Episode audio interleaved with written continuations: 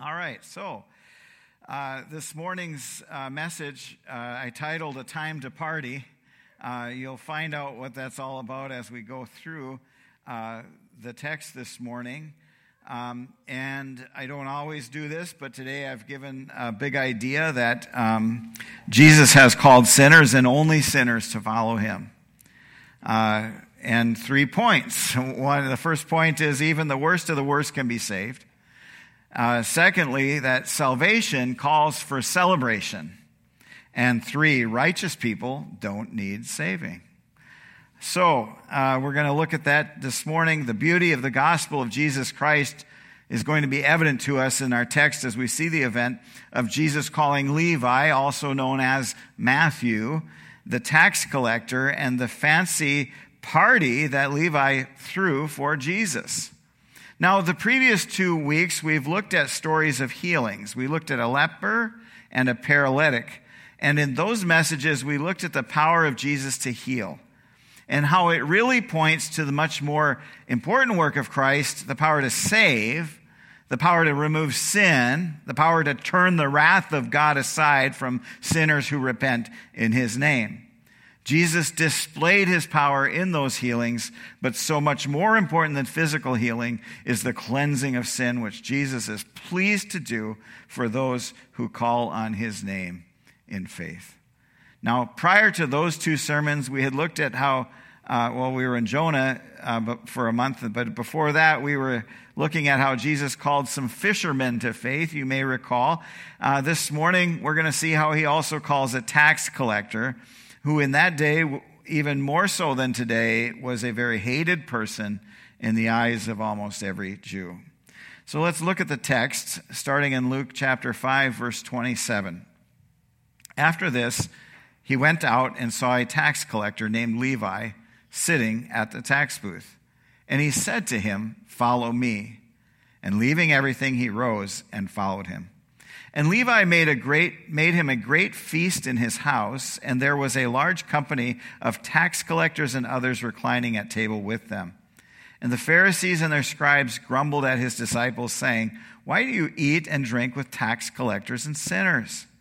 And Jesus answered them, Those who are well have no need of a physician, but those who are sick.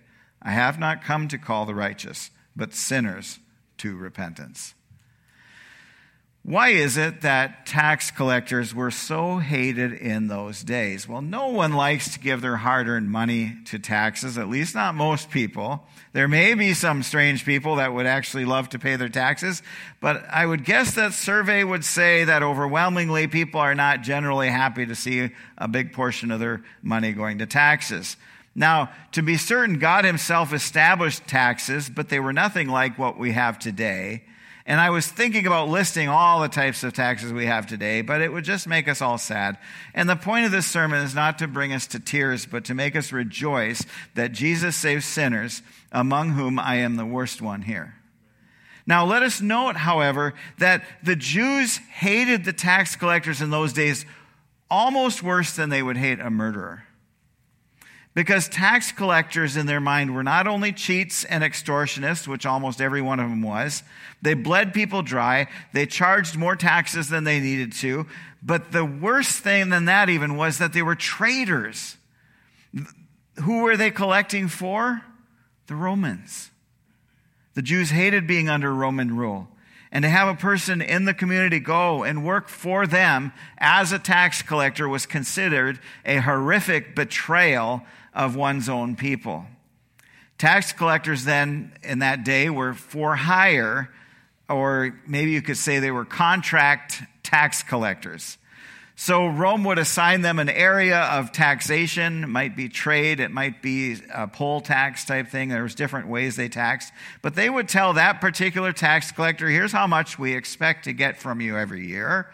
And so long as they produced that money and gave it to Rome, Rome didn't care how much more they collected. And so they were, they were traitors. You can imagine in a system like that, cheating was normalized.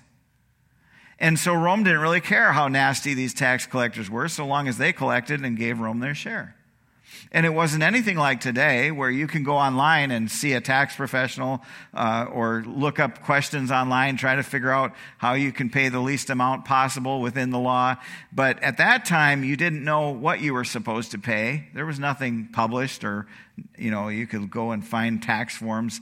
There was no fee schedule. Just whatever the collector said you had to pay, you better pay. Or he would alert the Roman soldiers to have you arrested. And if you couldn't pay, well, this generous tax collector would gladly loan you the money to pay him with exorbitant rates of interest. So not only were they dirty tax collectors, they were dirty bankers as well. And God had told his people not to exact interest on fellow brothers, but the tax collector didn't care about that. To him, the Roman way was more important than God's way because he got rich off it. So, verse 27, when we see that Jesus went out and saw a tax collector named Levi sitting at the tax booth, and he said to him, Follow me. Remember, Levi is Matthew. And in the Gospel of Matthew, he refers to himself as Matthew. And Matthew, by the way, means gift of God. So many mothers find their children to be gifts from God. This name literally means that. Um, some have assumed that because we see two sets of names used for him, interchangeably, seemingly, in Scripture, Levi and Matthew, that uh, they say, well, oh, this must be one of those cases in Scripture where God changed the name of someone he was calling into service. But Scripture says nothing about that. So I think we're best not to, you know, do that, to sweep that idea out of our minds if it is there. It's not impossible, but we must be careful not to go beyond what Scripture actually says. So let it be enough for us that just as throughout human history, many people have had more than one name they used, and so that's probably the case here. So Jesus sees this man, this vile and hated man, and calls him to follow him. And just as we said with the fishermen, we need not assume that these, these, uh, this means he just irresponsibly walked away from his obligations, but he most likely set his things in order or turned his tax booth over to his helpers and quickly followed Jesus. And verse 28 says, leaving everything, he followed. He rose and followed him. So Jesus gave him a command, and this command came with the power of God for Levi to obey. You see, many are called, but few are chosen. This man was most certainly chosen by Jesus. Jesus had Levi in mind to call him because his effective call was based on the fact that every person who believes is known to him, Jesus, before the foundations of the earth were laid. And the reason he knows beforehand of who will respond to his call is because he determined this to happen. He predestined all who would believe. Romans 8, 28 to 30 says that we know that for those who love God, all things work together for good for those who are called according to his purpose. For those whom he foreknew, he also predestined to be conformed in the image of his Son, in order that he might be the firstborn among many brothers. And those whom he predestined, he also called. And those whom he called, he also justified. And those whom he justified, he also glorified. This is called the golden chain. Those he foreknew, he predestined. Those he predestined, he also called. And those whom he called, he justified. And those whom he justified, he also glorified. The Bible is so ultimately clear on this point. He called Levi knowing that the response would be faith. Levi was one of the predestined ones who would believe unto salvation.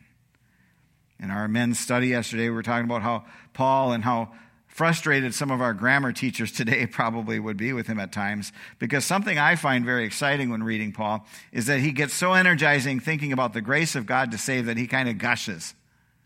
He, what I mean by this is Paul will at times get, seem to be getting ready to put things very logically, and he's doing that. And then he gets carried away in the thrill of contemplating the greatness of God's love toward the elect, and he just writes everything that comes to mind, and he just pours it onto the paper for us to enjoy. And in Ephesians chapter 1, for example, we find that in the Greek, uh, there is one of the longest run on sentences you will ever encounter, certainly in all of the Bible. And for our sake of making it easier for us to read, our English translations have put in sentence breaks and commas and such. But Paul wrote what for us is many verses all as one long run on sentence. And what is it that Paul is getting so excited about?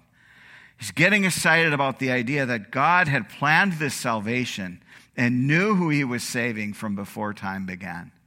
And so Paul writes to the church at Ephesus, and I'm going to read it, if not all in one breath, at least trying to give a sense of the way I think Paul may have been motivated as this was written. Starting in Ephesians chapter 1, verse 3, he says, Blessed be the God and Father of our Lord Jesus Christ, who has blessed us in Christ with every spiritual blessing in the heavenly places even as he chose us in him before the foundation of the world that we should be holy and blameless before him. In love, he predestined us for adoption to himself as sons through Jesus Christ, according to the purpose of his will, to the praise of his glorious grace with which he has blessed us in the beloved.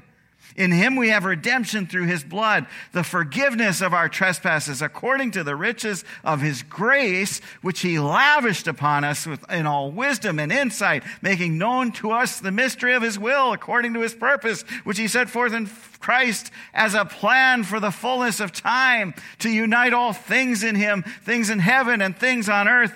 In him we have obtained an inheritance, having been predestined according to the purpose of him who works all things according to the counsel of his will, so that we who were the first to hope in Christ might be to the praise of his glory.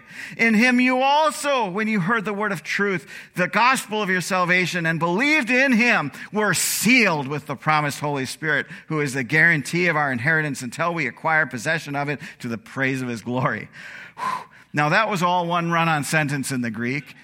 But Paul continues in verse 15 saying, For this reason, because I have heard of your faith in the Lord Jesus and your love for all the saints, I do not cease to give thanks for you, remembering you in my prayers, that the God of our Lord Jesus Christ, the Father of glory, may give you the spirit of wisdom and of revelation in the knowledge of him, having the eyes of your hearts enlightened, that you may know what is the hope to which he has called you, what are the riches of his glorious inheritance in the saints, and what is the immeasurable greatness of his power towards us who believe, according to the working of his great might, that he worked in Christ when he raised him from the dead and seated him at the right hand in the heavenly places, far above all rule and authority and power and dominion, and above every name that is named, not only in this age, but also in the one to come. And he put all things under his feet and gave him as head over all things to the church, which is his body, the fullness of him who fills all in all. I don't think six months ever go by where I don't include this section of Ephesians in a sermon. You know why? Because it gets me excited. And I need to get excited, and so do you. Contemplating with Paul the incredible, majestic God who put into place this great salvation ought to get you excited too. So remember the big idea this morning that Jesus has called sinners and only sinners to follow him. In the three points, even the worst of the worst can be saved. Salvation calls for celebration, and righteous people don't need saving. So, what got Paul so excited?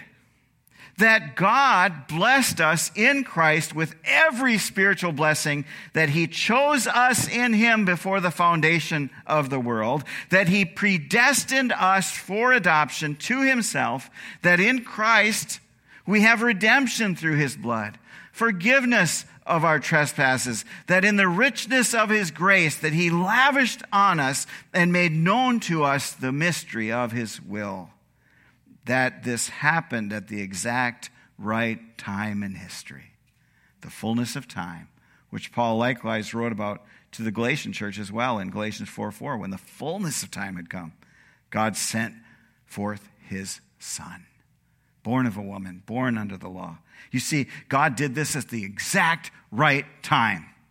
Jesus was born at the exact right time.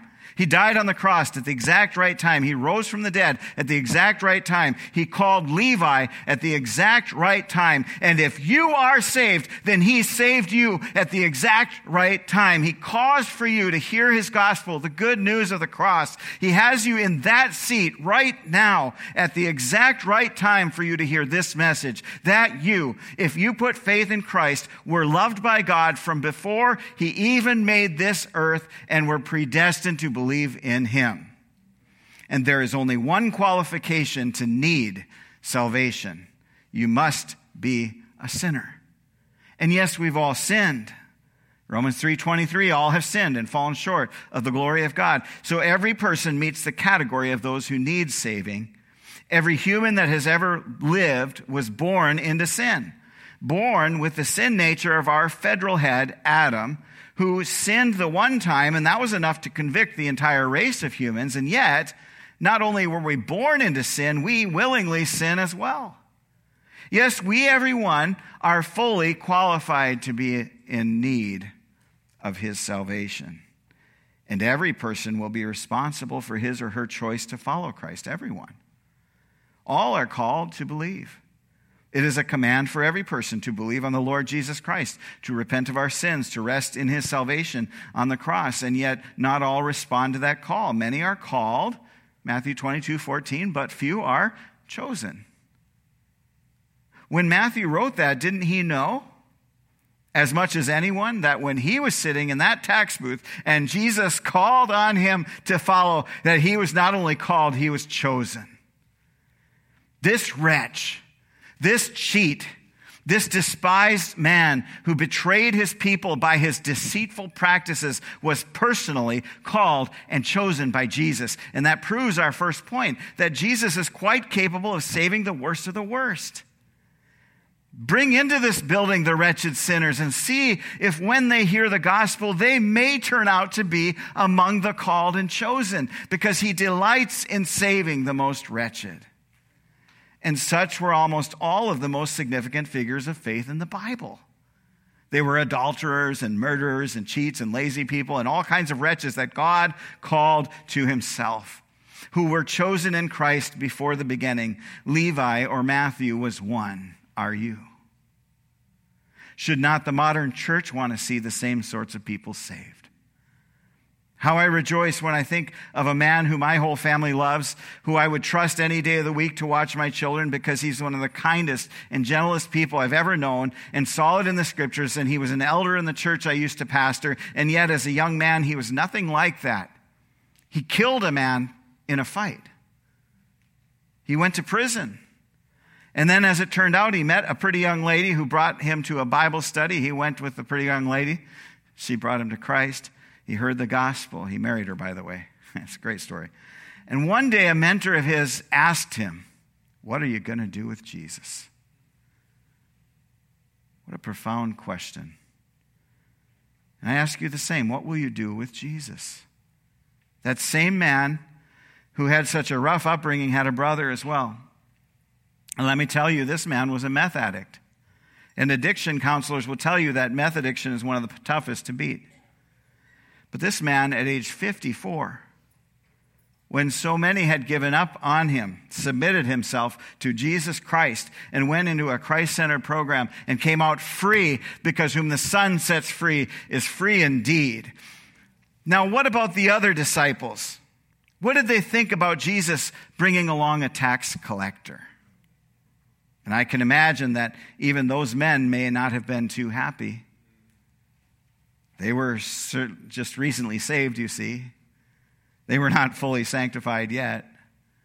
Certainly, they had concerns about Levi. It's likely that he attacked their fishing vessels and their fish and the path to get to their fishing vessels. That's just how it worked.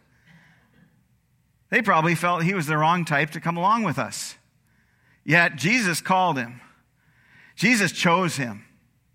Jesus saved him and Jesus made him into a disciple and an apostle. This tax collector was exactly the sort that Jesus loves to save. How wretched are you? Do you think you're beyond saving? You aren't. You have many sins, do you? Good, because God is all the more glorified when Christ saves you. He only saves sinners anyway. He saves the worst of the worst. I can testify on my own behalf. I have wretched things in my past that I wish I could forget. I have done shameful things, even having been raised in the church. As much as I would like to put a sliding scale on my sin and compare it to someone worse than me, maybe you, I cannot forget that even the smallest sins made me a traitor of God.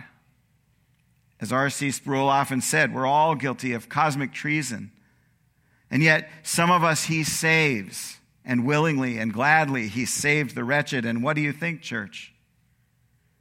Would you be happy to have a really awful person come in the door? Someone with a terrible reputation, someone we all would be ashamed to be seen with. You think, you think how glorious it is when a sinner comes to repent. When a sinner, vile and ugly, is cleansed and made pure in Christ. Yes, if heaven rejoices in that, my friends, then we ought to as well. And we ought to call them to come and follow Christ. Heaven rejoices when a sinner repents, and so does the repentant sinner rejoice as well, as we see Levi did in verse 29. It says, Levi made him a great feast in his house, and there was a large company of tax collectors and others reclining at table with him. With them, sorry. What a time this must have been. What motivated Levi to want to give a party? Was it his own sense of release from sin, the burden dropping? Was it that he loved Jesus for saving him and calling him and choosing him? Was it because he wanted all his fellow sinners to have an encounter with Jesus? Yes, yes, and yes. And this is a proper response when you are truly set free from the dread of hell. Then, when Christ has turned away the wrath of God from you, the sinner who deserves that wrath, and Jesus takes it upon himself, he is worthy of celebrating. And when you receive the gift of eternal life, that is worth celebrating. And when you are wrapped in the righteousness of Christ, that is worth celebrating. And when you have felt the love of God in the person of Jesus, that is worth celebrating. Jesus has called sinners and only sinners to follow him. The worst of the worst can be saved. Salvation calls for celebration. But righteous people don't need saving, right? So Levi has this great party. He fully committed to Jesus. He fully was ready to follow him with all of his heart. And he fully understood that those he had formerly been like desperately needed this salvation as well. So he has a great party. But what happens? Every party has a pooper. That's why we invited the Pharisees, right? Verse 30 The Pharisees and their scribes grumbled at his disciples, saying, Why do you eat and drink with tax collectors and sinners? Actually, it shows they're probably not at the party. They're being party poopers from outside the party because they wouldn't have ever come in there. These guys again, right? Remember last week our warning that when you are very zealous to do good and honor God, you can become like this, where you are so prim and proper you cannot imagine that you should have anything to do with these sinners. The Pharisees actually practiced what they believed which was a separation from worldly people. They believed that that would be some sort of a merit for them. So they wouldn't go anywhere near any of these people. These Pharisees and their scribes grumbled at the disciples of Jesus. Maybe they thought they could shame them into leaving Jesus. So they say, Why do you eat and drink with tax collectors and sinners? And notice how they put those phrases together tax collectors and sinners. The Pharisees are practicing guilt by association. Certainly, it's not advised that we intentionally spend a lot of people, time with people bent on sin. We shouldn't do that necessarily, but the Pharisees are completely ignorant of the mission of Jesus. Do you know what this attitude has throughout uh, history? It's infected almost every denomination at some point. They may have started out with the wretched, but it only takes a few generations before they're like this. They're so clean cut, they forgot about where they came from before Christ. And we don't want any body odor in the building. And we don't want anyone immodestly dressed. And we don't want someone guilty of murder or an adulterer to darken our doors. And yet Jesus delights to save exactly these types. Jesus is ready and willing and has even already chosen and called some people who you and I would likely run from if we were not thinking biblically. But let's think biblically. Why don't we? Who is the gospel for? Sinners. Who is the church for? Sinners who are forgiven. What is the church's mission? To make disciples, to go out and share the gospel with every creature, to go grow in grace together. We gather to hear the word of God, to encourage each other, to walk beside one another, but we also must not ever stop looking outside the doors of the church. Do you lack energy or drive to see new people come into the faith? Be honest about it. And if you lack that, if you lack love for the lost, then confess that sin. Repent of it. and ask God to give you his heart for the lost. And if God so graces us to bring in more Levites or some murderers or a prostitute or someone who knows nothing more than the basic gospel, but if God were to bring one of them to himself and deposit them here at Oasis Church, will we be ready? Will we be willing to take them in? Will we remember, but for the grace of God, there we would be as well? Will we be patient with them as they struggle to have the mind of Christ when they were raised in this crooked world? Will we stick with them when they don't mature in the faith as quickly as we would like them to? Will we bear with them when their questions about the faith seem so basic and we're so beyond the basics at this point? Will we have the patience with them as they share their struggles as a new believer because their friends and family abandon them or mock them for coming to Jesus? Now, Jesus is only called sinners to follow him. You see, the Pharisees may very well have started out with a true desire for holiness, but along the way, they began to see themselves as outside the need of grace. And Jesus then tells them that if they see themselves as so pure to not be in need of his ministry, then that is just evidence that they are not going to attain this salvation. In 31 and 32, it says, And Jesus answered them, Those who are well have no need of a physician, but those who are sick. I have not come to call the righteous, but sinners to repentance. Jesus only saves sinners because righteous people do not need him at all. While these Pharisees see themselves as righteousness, righteous, they don't realize that their righteousness is filthy rags. And I'm so glad the Lord allowed me to know of my own wretchedness. I'm still blind to a lot of it. But He allowed me to know that I was wretched. I'm so glad He caused me to see the truth of the Word of God that tells me who I am and who He is. I'm so glad that God in His grace has saved me because I have received the most uneven exchange, as many of you well know and understand. The most uneven exchange in all the world is this a sinner, the vile, lying, greedy, lazy, murderous, angry at the world, cheating, sneering sinner who comes to Christ has all of his sin put on Christ. It was my sin that held him there. And yes, he takes all of it, all of our sins the sins of our past, the sins that we just committed today, the sins we will commit tomorrow. Christ takes every one of those sins upon himself for those he came to save. He becomes the scapegoat of God, the Lamb of God who takes away the sin of the world. He takes all of it. That's what he takes. But what he gives in its place is his own righteousness. You see, because of Jesus, we who have faith in him are justified. That means before the face of God, the one in Christ stands sinless, even though he has sinned. Why? Because Jesus took that sin away, and in exchange, we receive his righteousness.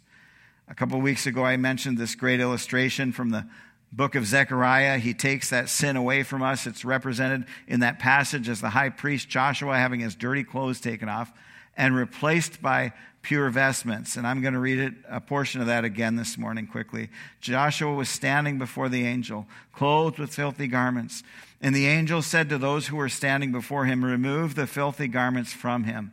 And to him he said, Behold, I have taken your iniquity away from you, and I will clothe you with pure vestments. That represents the righteousness of Christ. And, and I said, Let them put a clean turban on his head. That's representing having your mind transformed. Let them put a clear, clean turban on his head. So they put a clean turban on his head and clothed him with garments, and the angel of the Lord was standing by. Who's the angel of the Lord? What an exchange. Some of you may have worked somewhere at some time where they had a uniform service. And there are companies that come around, they take your dirty uniform and they replace it with a clean uniform. Or the housekeeper at a hotel who removes the dirty sheets and towels and remakes the room. Or the guys who power wash your house when it is all had all that green and black filth on it, and then after that it looks so nice. Jesus has cleansed us.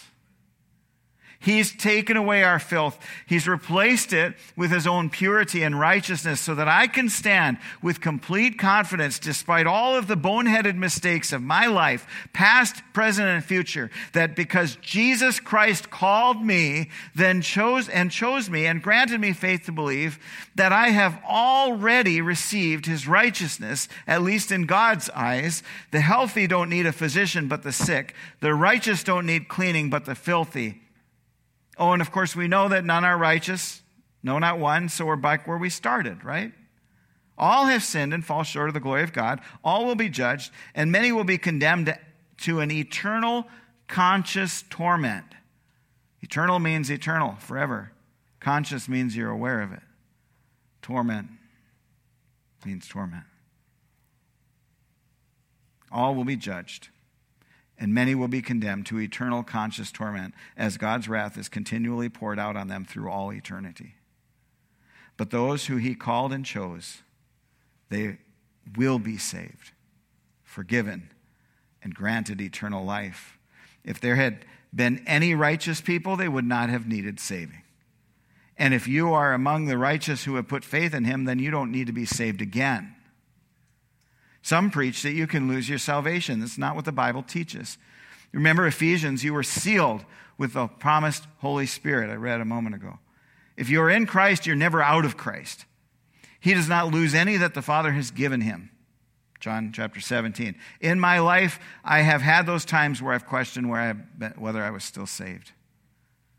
Maybe you have too, but be encouraged. You cannot lose salvation if you truly have it. 2 Corinthians 1 21 and 22 says, It is God who establishes us with you in Christ and has anointed us, and who also put his seal on us and given us his spirit in our hearts as a guarantee. In Ephesians 4:30 says, "Do not grieve the Holy Spirit of God by whom you were sealed for the day of redemption." Okay, tell me now. You who think you were saved and lost it, are you more powerful than the Holy Spirit of God? Can you yourself unseal what he has sealed? Can Satan, the demons, or any other person unseal the salvation that you have sealed by the Holy Spirit? So it is that if you truly believed, you are one of Christ's. And if you are one of His, you always will be. Can we now celebrate together? How great is this salvation? So, what must we do? That is the question asked by those who hear the Word of God and the Holy Spirit confirms in their heart that this is the Word that is true. The question they ask is, What do we do? They cried out on the day of Pentecost. Those the Holy Spirit was convincing of this truth, they wanted to know what they needed to do. You see, Peter presented the gospel message to them, and some of them were cut to the heart. And I pray that someone will be cut to the heart this morning. I will close with this how Peter closed his sermon on that day, and how the people responded and what Peter told them. He gave a sermon where he talked about Jesus Christ and what it meant to believe in him for salvation and what it meant that Jesus was the true Christ of God that had been murdered on the cross. And we pick up in Acts 2:36 it says, "Let all the house of Israel therefore know, this is the very end of his sermon. Let all the house of Israel therefore know for certain that God has made him both Lord and Christ, this Jesus whom you crucified." Now, when they heard this, they were cut to the heart and said to Peter and the rest of the apostles, "Brothers, what shall we do?" And Peter said to them, Repent and be baptized, every one of you, in the name of Jesus Christ for the forgiveness of your sins, and you will receive the gift of the Holy Spirit. For the promise is for you and for your children and for all who are far off, everyone whom the Lord our God calls to himself. And with many other words, he bore witness and continued to exhort them, saying, Save yourselves from this crooked generation. So those who received his word were baptized, and there were added that day about 3,000 souls. And I had about finished the sermon yesterday and saw this quote by Spurgeon. Someone posted on Twitter, and I thought, what a good capstone. Spurgeon said this to his congregation, and I'll read it to you. This morning, if you are either forgiven or you are not, you are either clean in God's sight, or else the wrath of God abideth on you. And I beseech you, do not rest till you know which it is. Let's pray. Lord, I thank you that you have called wretched sinners and chosen wretched sinners to receive your salvation. And as we look at the story of Levi, also known as Matthew, Lord, as we, we see how you called him from that tax booth, from his life of corruption and, and his hated status among his people but you had made him your own. Lord, let us rejoice in that. And Lord, let us beseech you that you would bring to us people like Levi, who you are calling to yourself. May you place them in our paths, and may we have the boldness to speak the words of truth because we love you, Lord, and we want you glorified to see the salvation of people that come to you and we're privileged to be part of that process. Lord, if we've had any sense in us that there are people we'd rather not see here at this church because they don't fit some parameter we may think of in our own mind. If we have ever for a moment judged people before we allowed you to show us who they were, we ask your forgiveness. And Lord, I pray that you would bring us each a new heart for the lost. Lord, would you do that for us? Would you give us your heart for your lost people? Those who are in our spheres of influence around us, Lord, may we have a burden for them. We'll only have that, Lord, if it's a gift from you. We pray for that gift the gift of a desire for evangelism and seeing people come to you. Lord, I thank you that as you have demonstrated through your word, that once someone has come to faith in Christ, they never, ever, ever lose their salvation if they were truly in you in the first place. Yes, there can be some who say they believe but don't really, and they may walk away. But those who are truly yours, Lord, even when they fall, you preserve them. Lord, if, if there's anyone here listening or online or wherever that hears this message, I pray that they have now heard and have confidence in their salvation. I pray, Lord, that you would boost all of our confidence in your salvation, that our faith would be ever increasing, that we would ever be bolder in our own minds to know that this is the truth when the world throws all the lies at us. And help us to be your witnesses all around our, our community and throughout the world. As you see fit, Lord, may we be your instruments. Lord, after all is said and done, we need to rejoice like Levi did. We ought to be able to have a daily if not having a daily party, Lord, we should have a party attitude. Because if we're saved in Christ, we're no different than Levi, who was brought from the worst to the worst into the glory of God. We received that most uneven exchange where you took all of our sin, all our wretchedness and vileness and hatred, everything that we have that's undesirable, you took on yourself and bore the penalty for it. And in exchange, give us the righteousness of Christ, who before God pleads our case constantly. Lord, let us rest in that assurance, knowing that our faith is real, it's strong. We truly do attain Christ. We obtain Christ through faith, and we have that promise.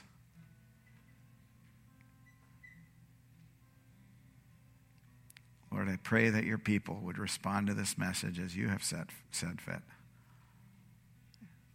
Increase all of our faith, Lord. Jesus' name, amen.